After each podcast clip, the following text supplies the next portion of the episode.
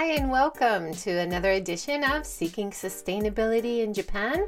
I'm your host, based in Hiroshima, Japan, JJ Walsh, and in this episode, I'm talking with Japan by River Cruise co podcast co host, Bobby Judo who is talking about his Bobby's Kitchen experience, his travels around Japan with NHK and different programming, and his upcoming new big venture to open his own barbecue restaurant out in the rural countryside of Japan uh, in an area called Saga. There are some great connections to people, planet, and profits uh, to consider here from this conversation.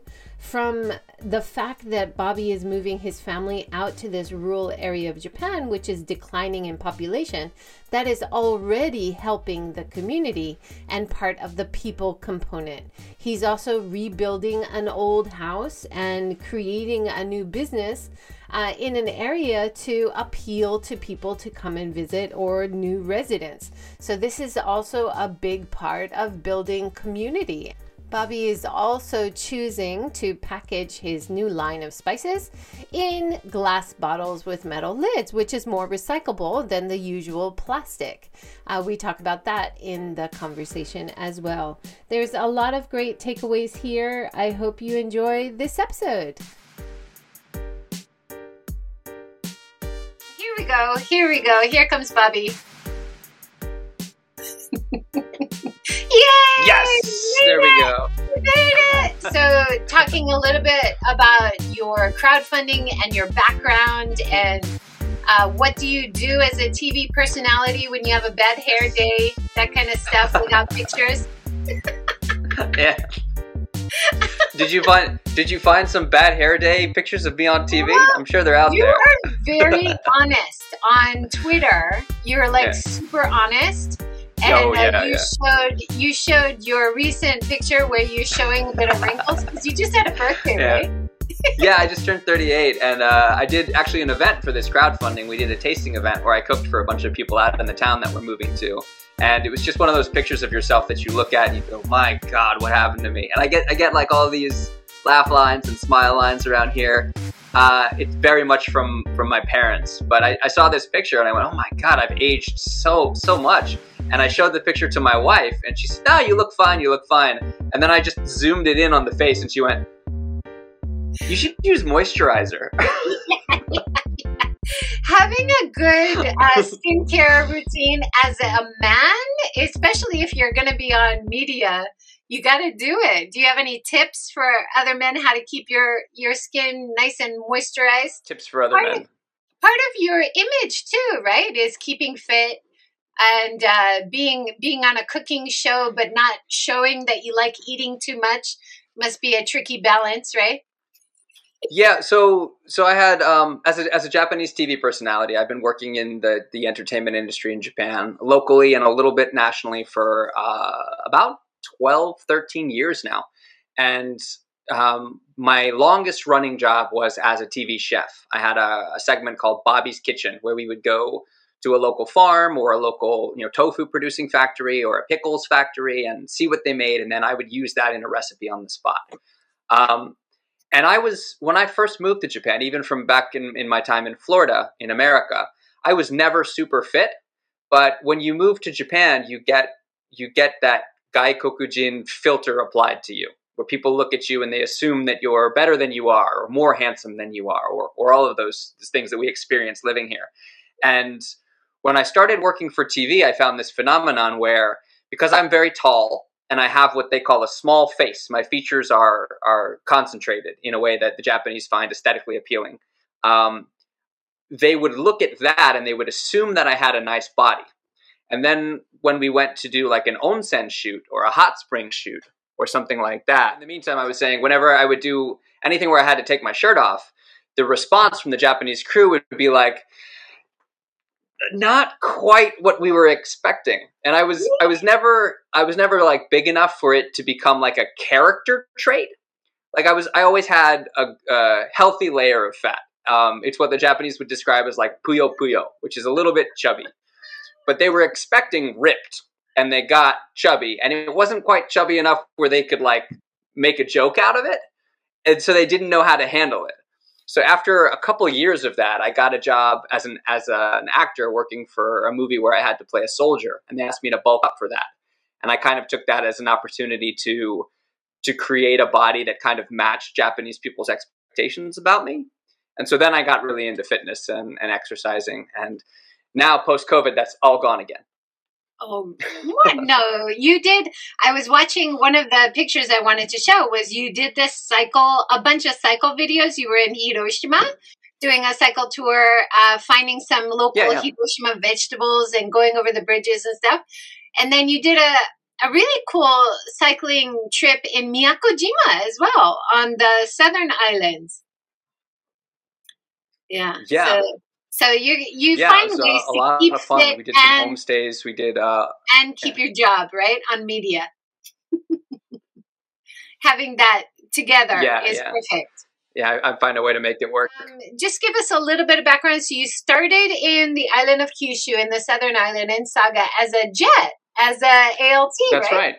Yeah, I came over on the JET program as an ALT in 2006. I taught in very rural Saga Prefecture for a couple of years, and then I moved to Tosu City in Saga Prefecture for another uh, year. And and during my fourth contract, my fourth year, I started working for Saga TV as um, a semi-regular TV reporter or presenter. And as that started to get busier, and as I started to get more more opportunities for other channels uh, or acting opportunities or things like that. I moved uh, out of teaching and started focusing on um, entertainment work full time. So now I've been doing entertainment for about 13 years. Uh, I've done everything from bridal modeling to uh, dressing up as Santa Claus to having my own uh, my own dedicated segments on four or five different channels. I've done national work for Sekai Fushigi Hakken. Um, you you were driving a train World. recently. yeah, that's for uh, that's for uh, Kyushu Asahi Hoso. It's KBC, and I do a segment for them where every week I kind of go to one of the shichoson, one of the local municipalities in Fukuoka Prefecture, and do some sort of experience, try something out. And this one out in um, there's actually a, a, place called Kaneda, Kaneda Eki in uh, Fukuoka, and they have this experience where you can drive a train and they actually i think anybody from like nine years old and up if you make a reservation you can go in and they put you they give you the coat they give you the gloves and the hat and so they let you actually you, operate the train. Were you really driving the train? Because it looked like you were. Oh absolutely. I was actually driving the train. I was driving it for all of like 80 meters uh, in the train yard in the back that's not connected to anything. But they do they let you start it up they let you brake it and run it That's back and awesome. forth. For anybody who's missed this, go to Bobby's Twitter feed and you can yeah. see the video of it. It's like a 10 or 20 second video and you're doing yeah. all the right gestures that the train yep. conductor does. Yeah. You do a little announcement, uh, right? まもなくあの列車が発車いたします。出発進行 yeah, all that all that stuff. That's awesome. Mm. And uh, anybody can do that if they visit Kanada. If they make a reservation, yeah. There's a height requirement because you have to be able to see out of the, out of the window. But there's a huge culture of um, train fanaticism in Japan. Uh, they call it densha otaku or uh, not densha otaku, tetsu. Well, we have that all over the world, right? Train spotting. Yeah, yeah. yeah. But I'm always surprised. Like I'm a big fan of Hiroshima's retro streetcars too, right? Yeah, and I'll cool. I'll be standing at like a cool intersection taking pictures, and I'm not the only one. Like I'm mm-hmm. surrounded mm-hmm. by people who are train spotting all over the place. You know? Yeah, people will will travel from all over. I mean, it's a it's a tourism industry as well. So you've got Kanada, where mm-hmm. in Fukuoka, where you were doing the train, and in Saga, there's a place, isn't it, called America, USA, USA. oh, USA is not in Saga. USA oh, is in. Saga? Is it? Is it in Miyazaki? I think USA is in. No, USA is in Oita. Okay, that's where I was. Yeah. So my yeah. my JET experience was in Oita, and your JET experience, how you ended up in Saga, is very similar to mine. Mm-hmm. So I I basically in the interview I said I'm happy to go anywhere in Japan where I can learn Japanese. Yep. And they're like, okay, how about Oita then? I was like, oh, great. You know, and it sounds like that was for you as well. Did you did you know what Oita was when you took the job? Had you well, ever heard actually, of Oita? My my parents had split up when I was in high school. My dad married a Japanese woman and had settled in Oita. So I Oh, wow. mentioned Oita as, oh, I'd, I'd be happy to be there. And Yeah. they're like, you would? Okay, yes. Yes, Yeah. please. I had I had no idea what Saga was. I just was happy to have the job, and when I got the notification, I immediately started googling. And back, this was in 2006. Uh, there was not a lot of English language information on Saga available online, and I think I, the closest I could get was I found a bunch about Kyushu, and it was like Kyushu is a island with active volcanoes, which is not Saga at all. And Kyushu is massive and so Yeah. diverse. That's crazy yeah. that that's the only information. yeah. That's only in Kagoshima too, right? Volcanoes. Or no, I guess Kagoshima. Aso Aso has volcanoes too, right? Also in Kumamoto does recently. Aso-san uh, erupted recently. right? Yeah. Mhm. Yeah. So uh, your barbecue business that you're trying to start is also in Saga, where you first started working, and Yeah. where you've been doing a lot of TV shows. So is it kind of building on that audience, the Japanese audience that already knows you as someone Yeah. who's really into cooking? And then you got the idea to buy this old place and do a remodel. Is that right? So wanting to open up a restaurant has been a dream for a long long time. Even I'm, i've always been very into cooking and very into serving people food um, and kind of playing and experimenting with food and designing my own recipes. So even before i started doing tv work it was always kind of like a goal that maybe someday i could have this dream where i could open up a restaurant in japan. Uh, and then having done that cooking corner in saga for so long when we started thinking about what we could actually do where would be the best place to do it um, I'm known in Fukuoka as well, but not so much for cooking as I am in Saga.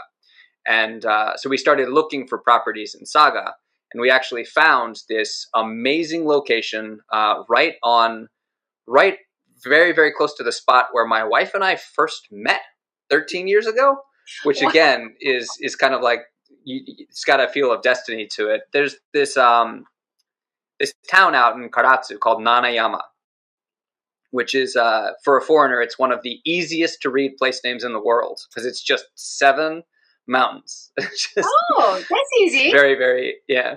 Nanayama. Um, at Nanayama, and they do an event every year called the Waterfall Climb. I think they call it the the International Shower Climb, and they've got this huge river system with all of these smaller waterfalls.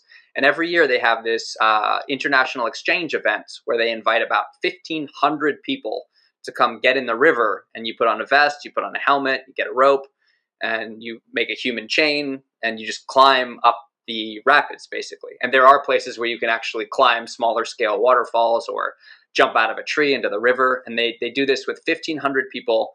And of those 1,500, 250 or so, they set that they set that space aside to invite uh, non-Japanese people. So people come from the military bases, people come from Korea. Um, all the JETs go, and it's this huge international exchange event every year. And the first year I ever went and participated, they have the opening ceremony, and I just so happened to to line up a little bit close to my wife in the opening ceremony, and we noticed each other, and and that was how we we first met. Um, and so now is she is she from Saga?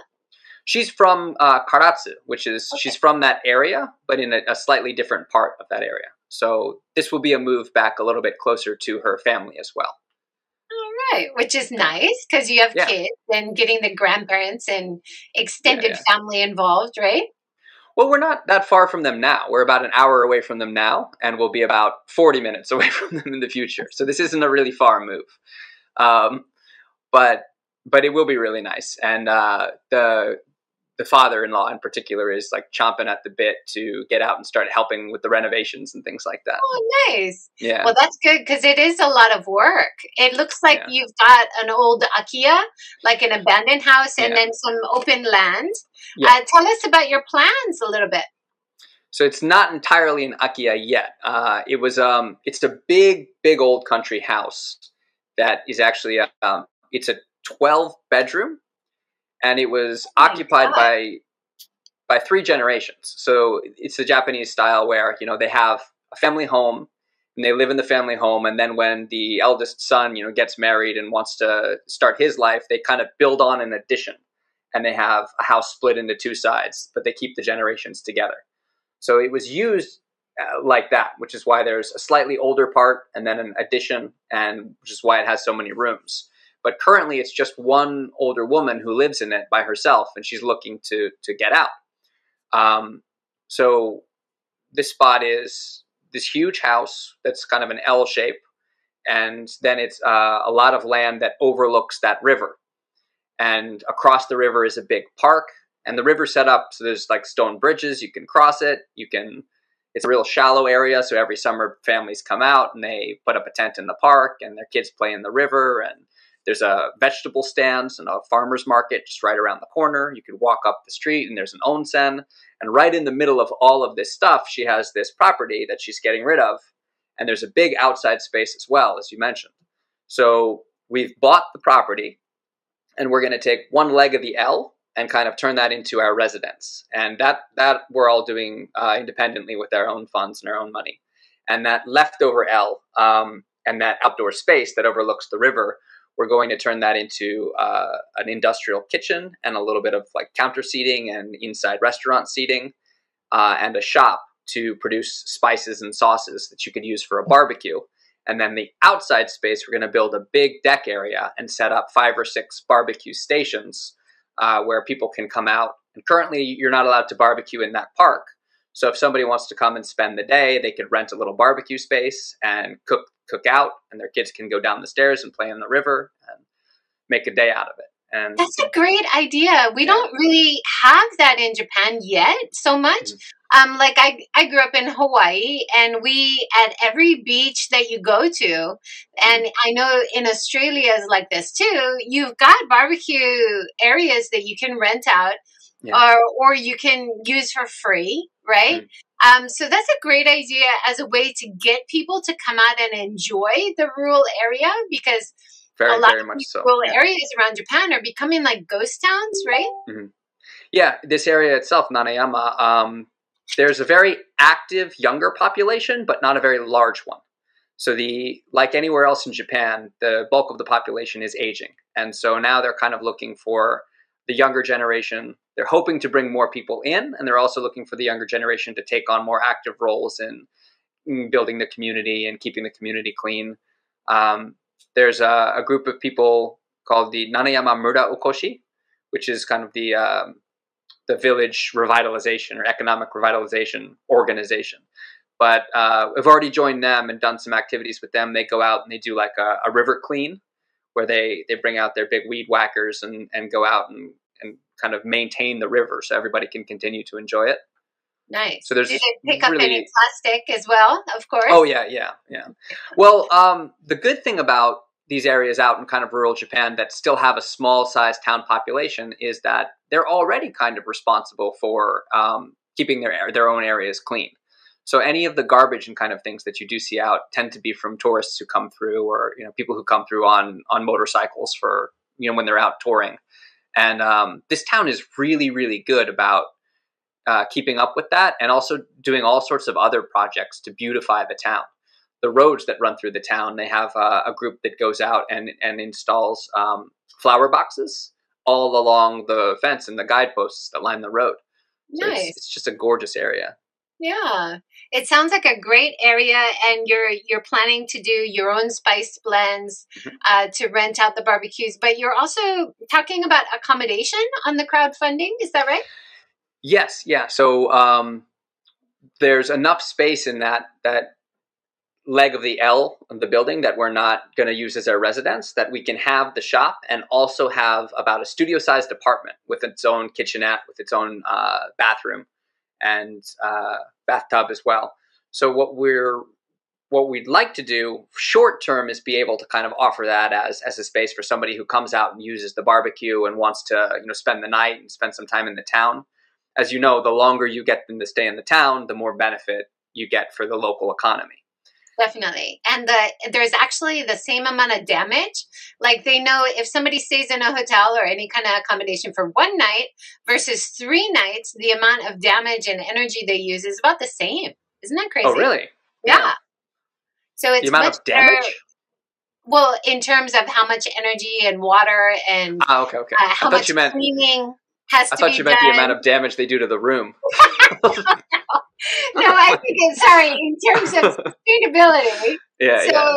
like, if you just stay one night, the cleaners have to come in and use the same amount of cleaning and, Yeah, and yeah. towels and everything as if they stay three nights. It's about the same. It doesn't really change. Plus, they have more chances to spend money in the local area, right? Right, right. That's that. So that's kind of the short term plan. The long term plan is to be able to use that for longer stays. So um, I'm talking to the the local community about um, an international exchange program where they do they already do that international waterfall climb every year. So what if you kind of set aside some funds to hire someone from abroad to come for that period? I mean, it's not just the day of the event. They do all this, you know, advertising leading up to it. They do all this preparation leading up to it. They have to, you know, prepare the river. They have to prepare all the vests. It's kind of months of planning, and Yeah. it's kind of the culmination of their summer.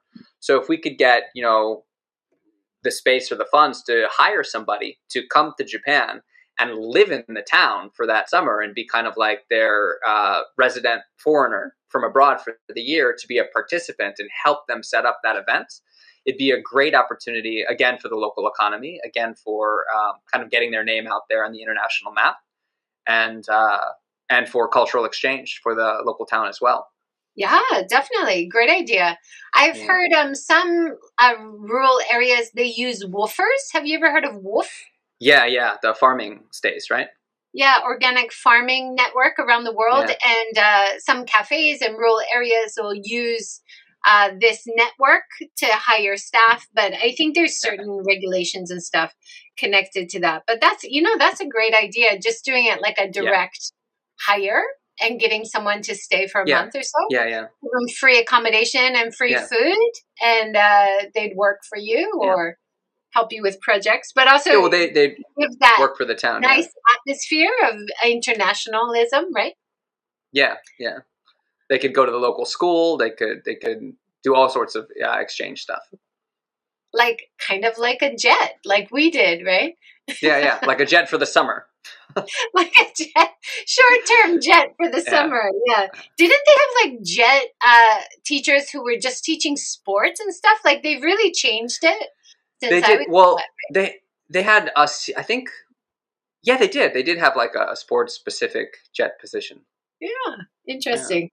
Um, so we've talked a little bit about uh, your NHK stuff. Uh, Hmm. Are you planning to do like any uh, TV shows and stuff once you open your place, or are you going to build a comedy stage, have like stand up night, or Yeah. are you going to collaborate with Sakamichi Brewery and have your own craft beer section, or what?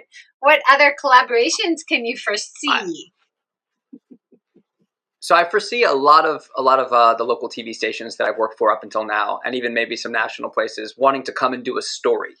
Um, the ultimate goal is, especially as I get older and as the world gets less and less stable, you kind of never know how long uh, a talent career uh, is going to last.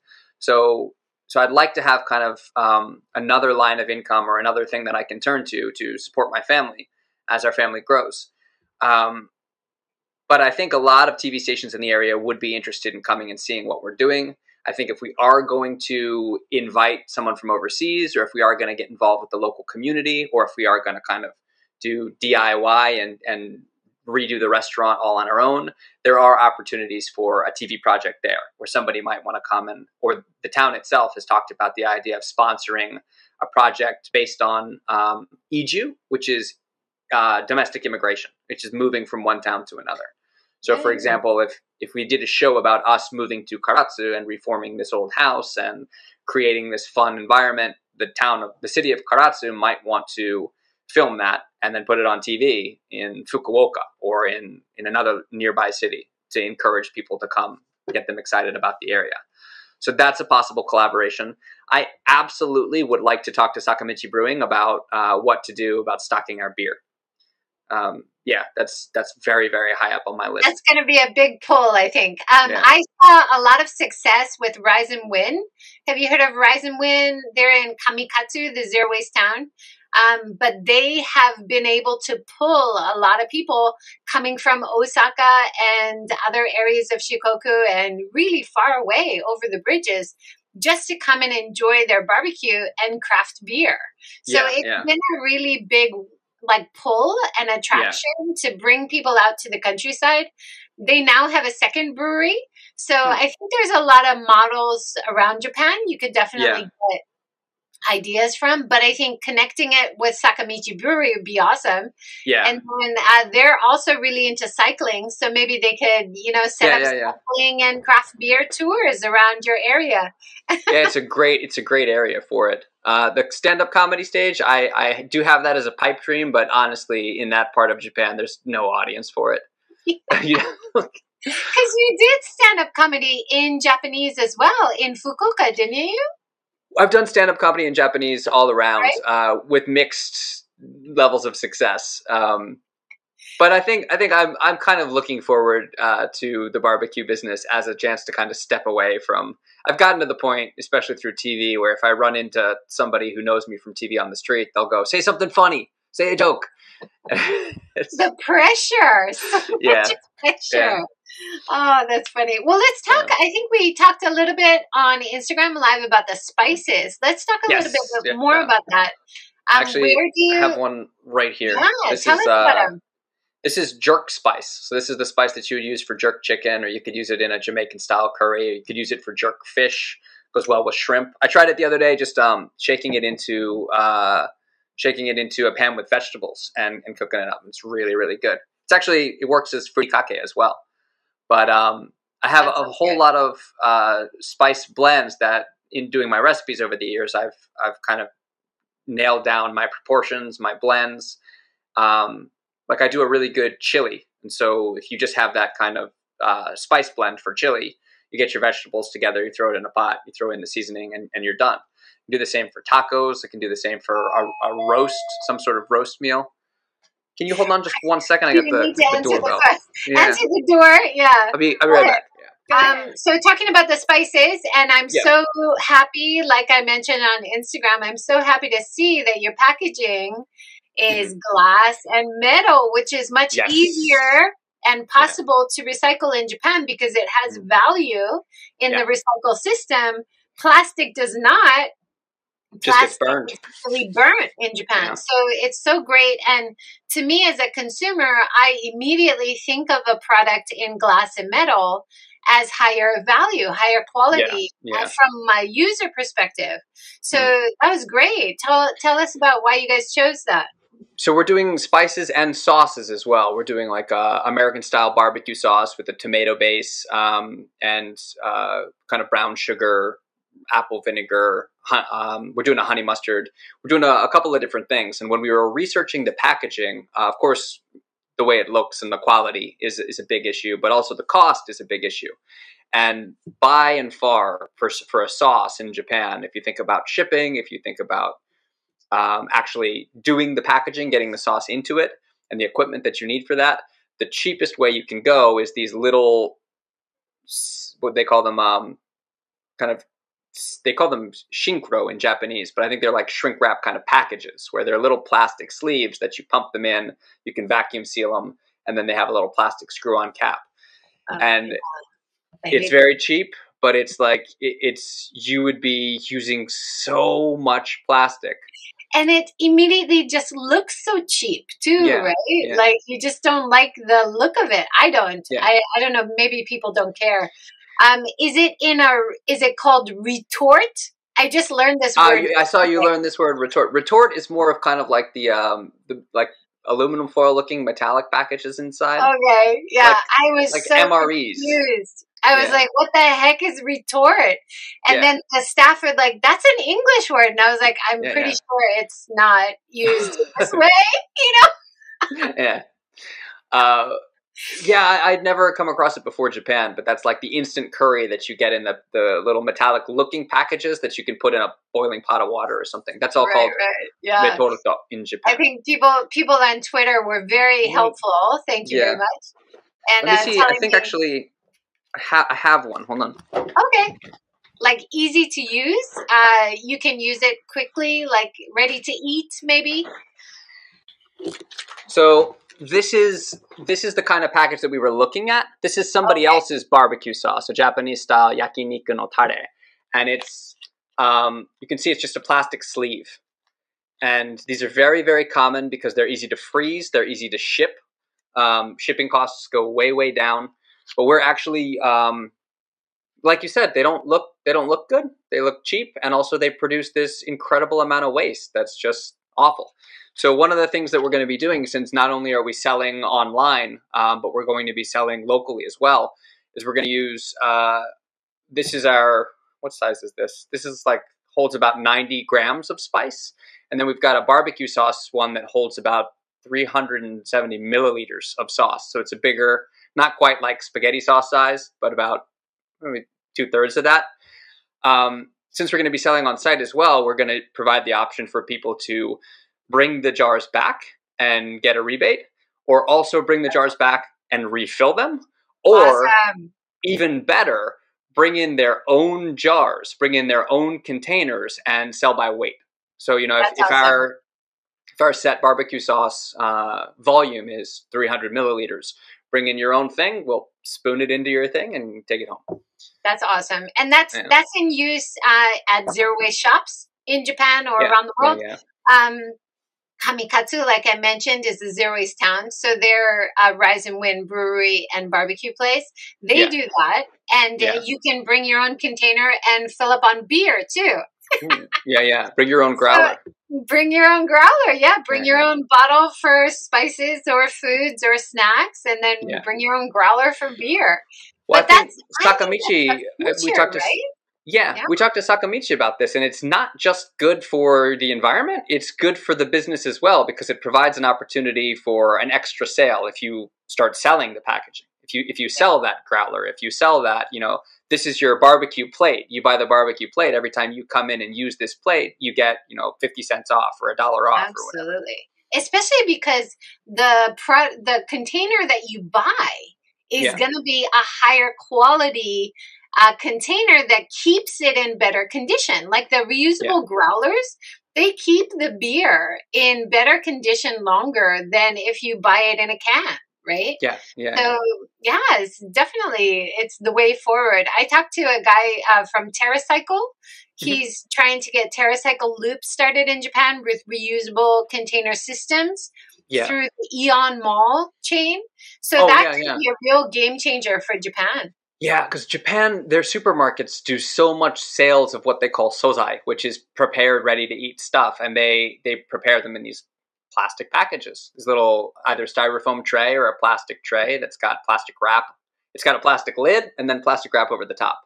So if you could if you could follow like some of the European models I've seen, where you know they let people bring in their own glass glass Tupperware, uh, their their own little glass sealable packages, and and do it hakariuri, so, you know, sell it by weight. It's just so much better.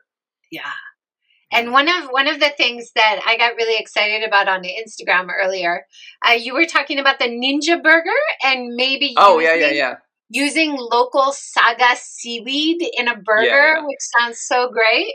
Well, Saga has has all sorts of great um, agricultural products. Seaweed is a big one. Uh, citrus fruits are another one. Citrus fruits um, can be used in a lot of ways in sauces and seasonings. Um, I met somebody who who produces what she calls golden limes, which are a, a brand of lime that turns yellow uh, when it ripens. And Right. she she like uses every part of the lime. She uses the juice uh, in I think cosmetics. Is that yuzu in Japanese? No, No, it's a lime. It's a lime. lime. A yuzu. So a yuzu is a very different flavor from a lime. It's a Japanese yeah. citrus fruit, but um, she's actually got a yellow lime, and she uses the zest. She she uh, dries the zest and uses it in, in like a lime salt. Oh, Um, but Saga has so much to work with. yeah, because lemonade. Uh, if I go to any coastal area now around Japan, a lot of places are selling lemonade, which is really Yeah. popular. Really easy to do because you've got all this local great water and local citrus, right? Yeah, yeah, Halfway there. and uh, tea as well. All sorts of um, Saga yeah. has a couple of really good tea producing regions. Nice. Oh, you've yeah. got so much to work with. I'm so excited. Yeah. Um. So if people want to support your crowdfunding, they have yes. to be in Japan. Um. So but if they're not yeah. in Japan, they can contact you directly. Is that right? There's two options. There's the crowdfunding site, which is on Campfire, and if you were to go there and search uh, Bobby Judo or Bobby's Blends, you would find Do you it. have the link because you can put it in the chat right I now. Do let me throw that in the chat right here. Yeah, and then I'll put it uh, yeah. underneath. Awesome. I'll put it underneath and, after on different channels. Yeah, and uh, you can see a lot of people have given so far. Super, super, super grateful. Um, what I what I would kind of expected. What I expected and what I would love to see is if anybody likes the idea or if anybody likes anything about this and wants to support it, if they could give just a little, little bit. I expected to see a lot of small donations. And we haven't seen very many small donations at all. What we have seen is a handful of people donating in like the thousand dollar range, which is amazing. Wow. It's blown 100, my mind. yen, like a thousand dollars.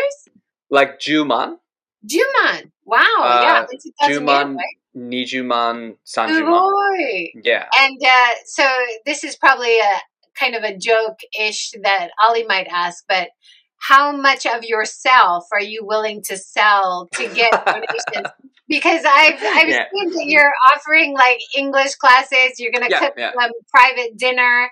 Mm-hmm. What what can you offer as rewards to get people to donate big amounts? Eh? So so since I've been on the on the TV for so long, cooking and and doing kind of uh, talent stuff, um, I've kind of hoped that you know somebody would want a private cooking lesson, or somebody would want uh, a private English lesson, or or things like that. Um, we are offering uh, a one night stay in that uh, studio apartment when we get it set up. We are offering things like um, have your own private party at the barbecue facility for up to 20 people. A couple of people have taken that option.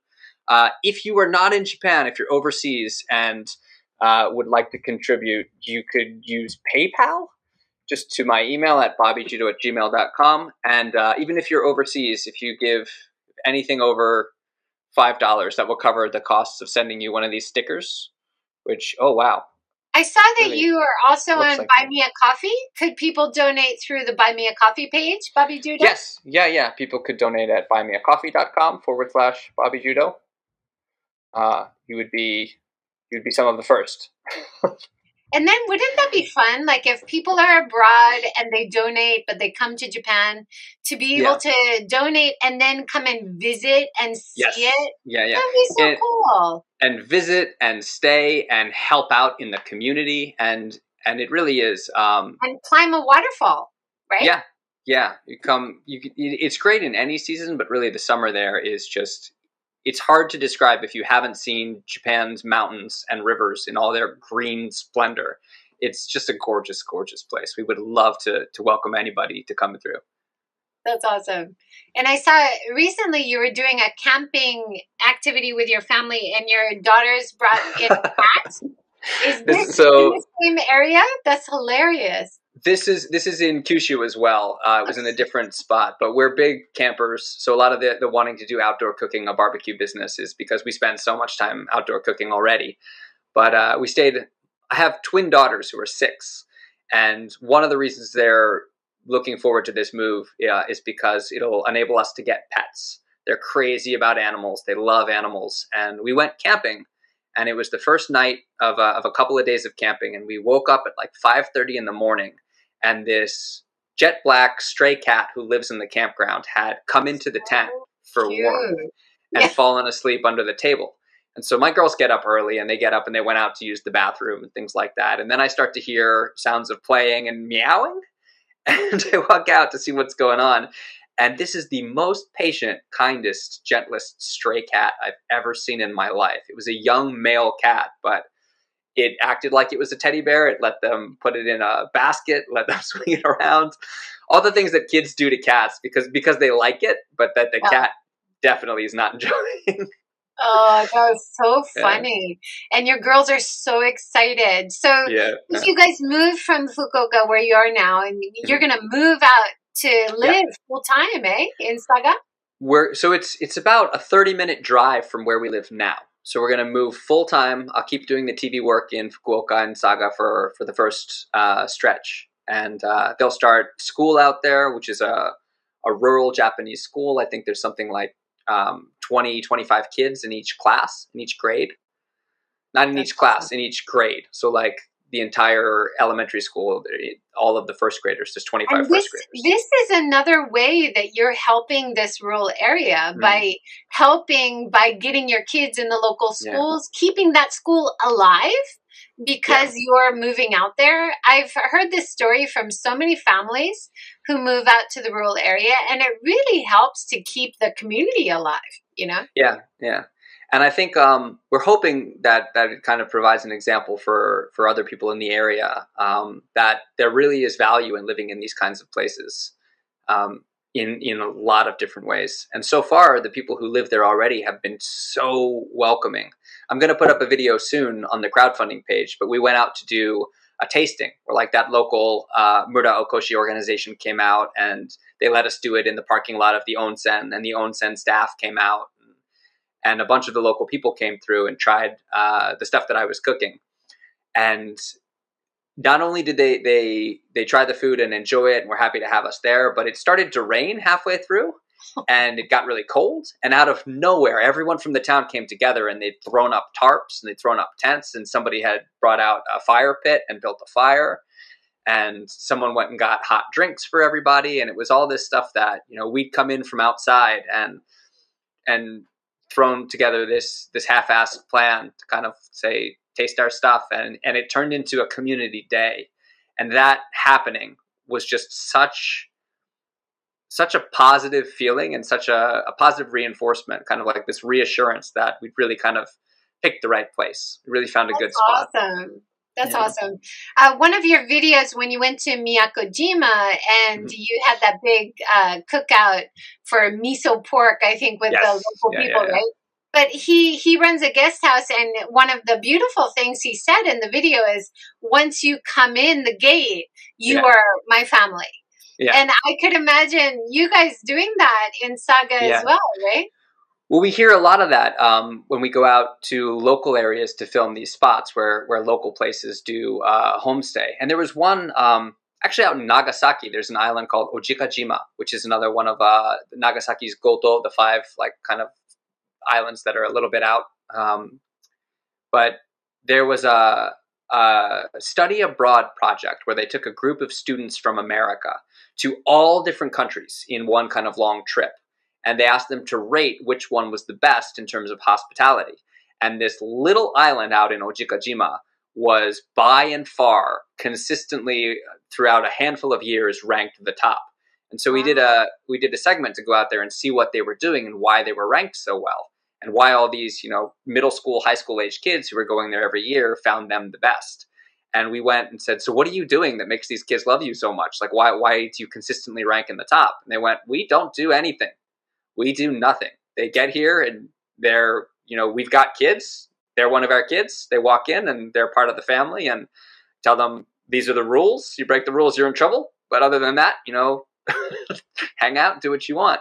And it was this idea of Japanese omotenashi that has been kind of bastardized by the media and turned into this huge celebrated thing of look at our customer service, look at our hospitality, when really the traditional Japanese hospitality is not is not necessarily elevating a guest from outside as much as it is welcoming a guest yeah. into your home and making them not feel like they're a guest. And isn't that a beautiful thing about mm-hmm. being in Kyushu? How mm-hmm. personal it is. And I think um, we're in Hiroshima and we often meet travelers who've been in Japan for two weeks before they come here. And they often tell me they feel really lonely like yeah. it's very clean. Japanese people are very polite. Everything's high quality.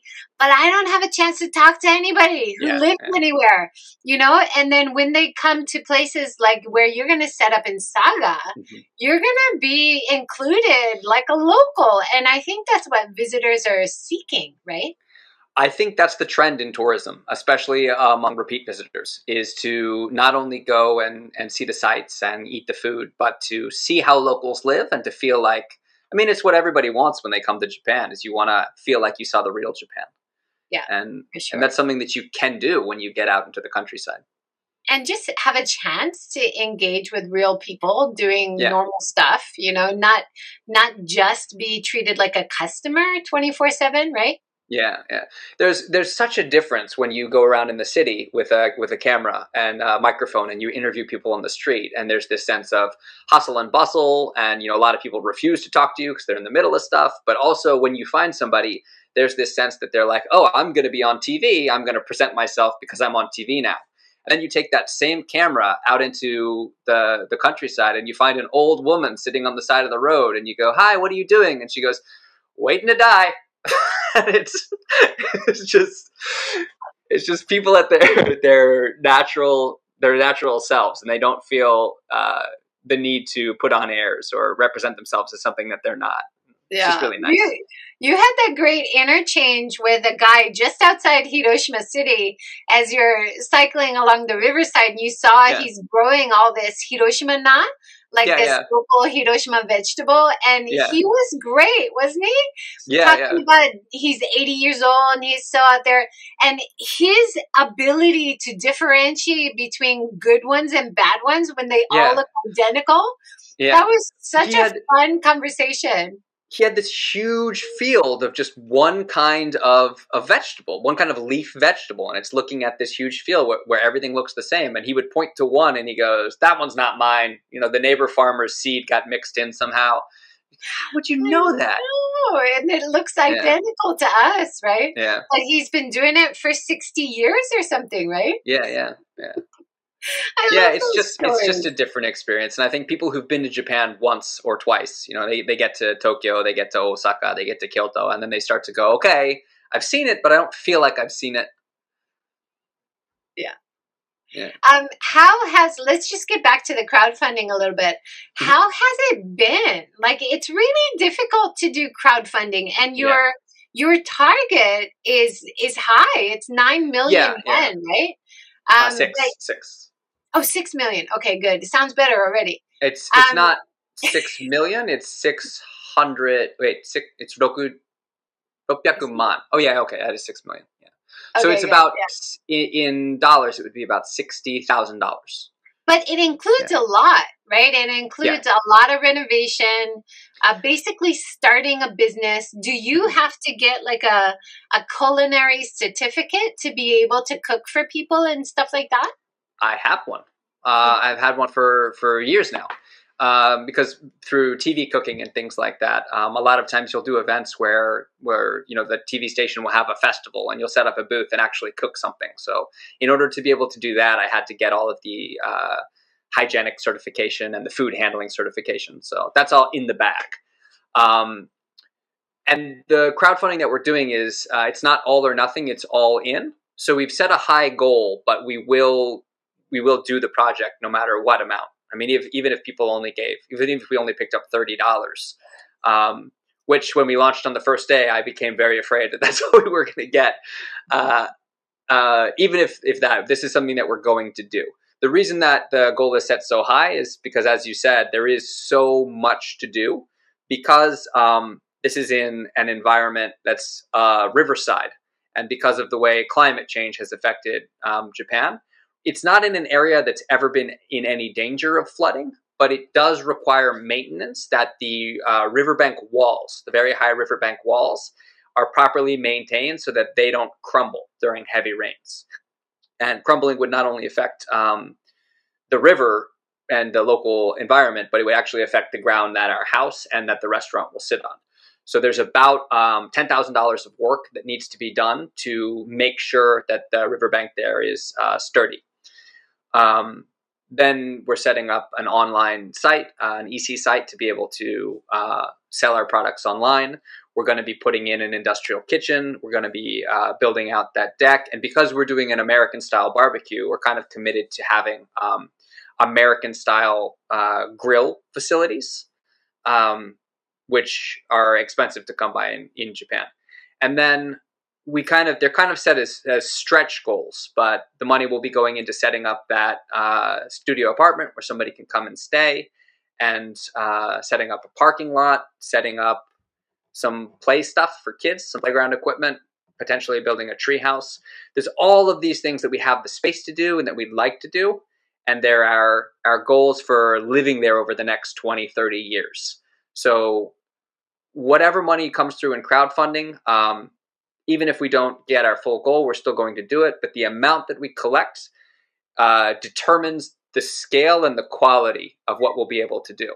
So it's kind of the difference between are we going to have four barbecue stations or eight? It's going to be the difference between are we going to have a slide or can we build a treehouse? It'll be the difference between are we going to hire a carpenter or am I going to throw some boards together?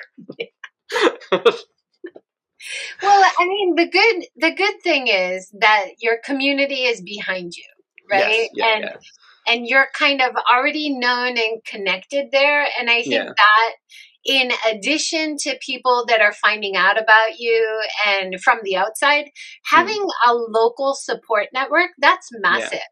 That's a big support. They really are, and some of the some of the larger donations that we've received so far have been from the community itself, and so That's being awesome. That welcomed and um, that supported when we're not even there yet is just so incredibly, incredibly um, humbling.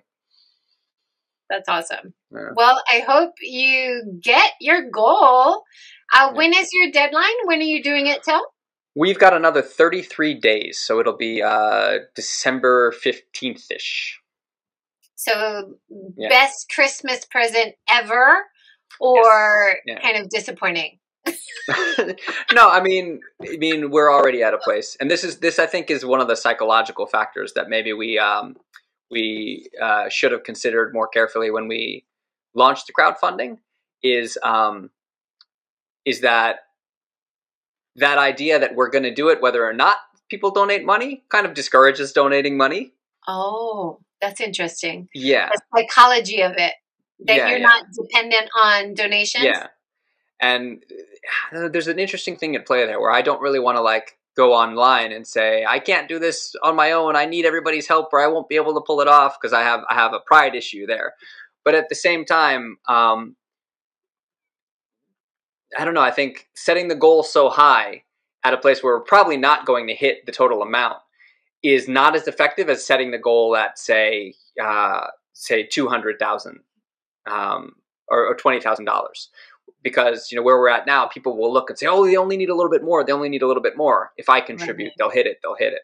So there's Yeah. the psychological factor but also um, we just kind of really hope that that that anybody who sees the project and likes the project and goes oh i'd like to help out. I'd like to maybe go there someday. I'd like to see what the barbecue is is like um, anybody who wants to give anything at all just to support is incredibly incredibly uh, appreciated and encouraged to do so I think it's a cool branding tool, Mm-hmm. right? Because you're you're getting people invested in your idea. They're reading more about it before Yeah. they give give put some skin in the game, right? Yeah, They, they yeah, give some money and then they have a sense of pride about it. Like, oh, I donated to that.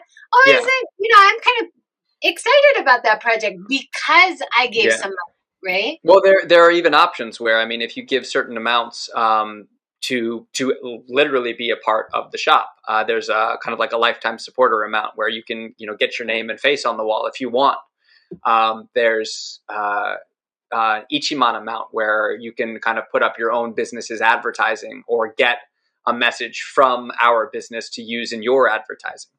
So we really are trying to encourage those connections and to to build a place that everybody feels like they can come to and make use of in a way that helps that community. That's awesome. Are you Yeah. reaching out to your Talento friends, your YouTuber buddies, and getting them to use their name recognition to help support you at all? here and there, here and there. Um, you kindly have invited me on your show, uh, but I, I also minor. yeah. How about Hiko Simon or Hiko, I haven't talked to Hiko Simon in in a while uh, directly. I could definitely uh, definitely hit him up. One of the things is if um, it's hard to do is if you haven't talked to somebody in a while, yeah, uh, is to start a new conversation with them when you're asking for something. yeah, yeah, and- yeah. And actually, this is um, this is it'll it'll give you a window into my crowdfunding uh, strategy and process. But because I've been on TV for so long, I had about I had about I had thousands of uh, backlogs of Facebook friend requests from people I've never met. Ooh. And so in the months leading up to launching the crowdfunding, I added a whole bunch of people. Um, that's, a good strategy. Except, except, except, yeah.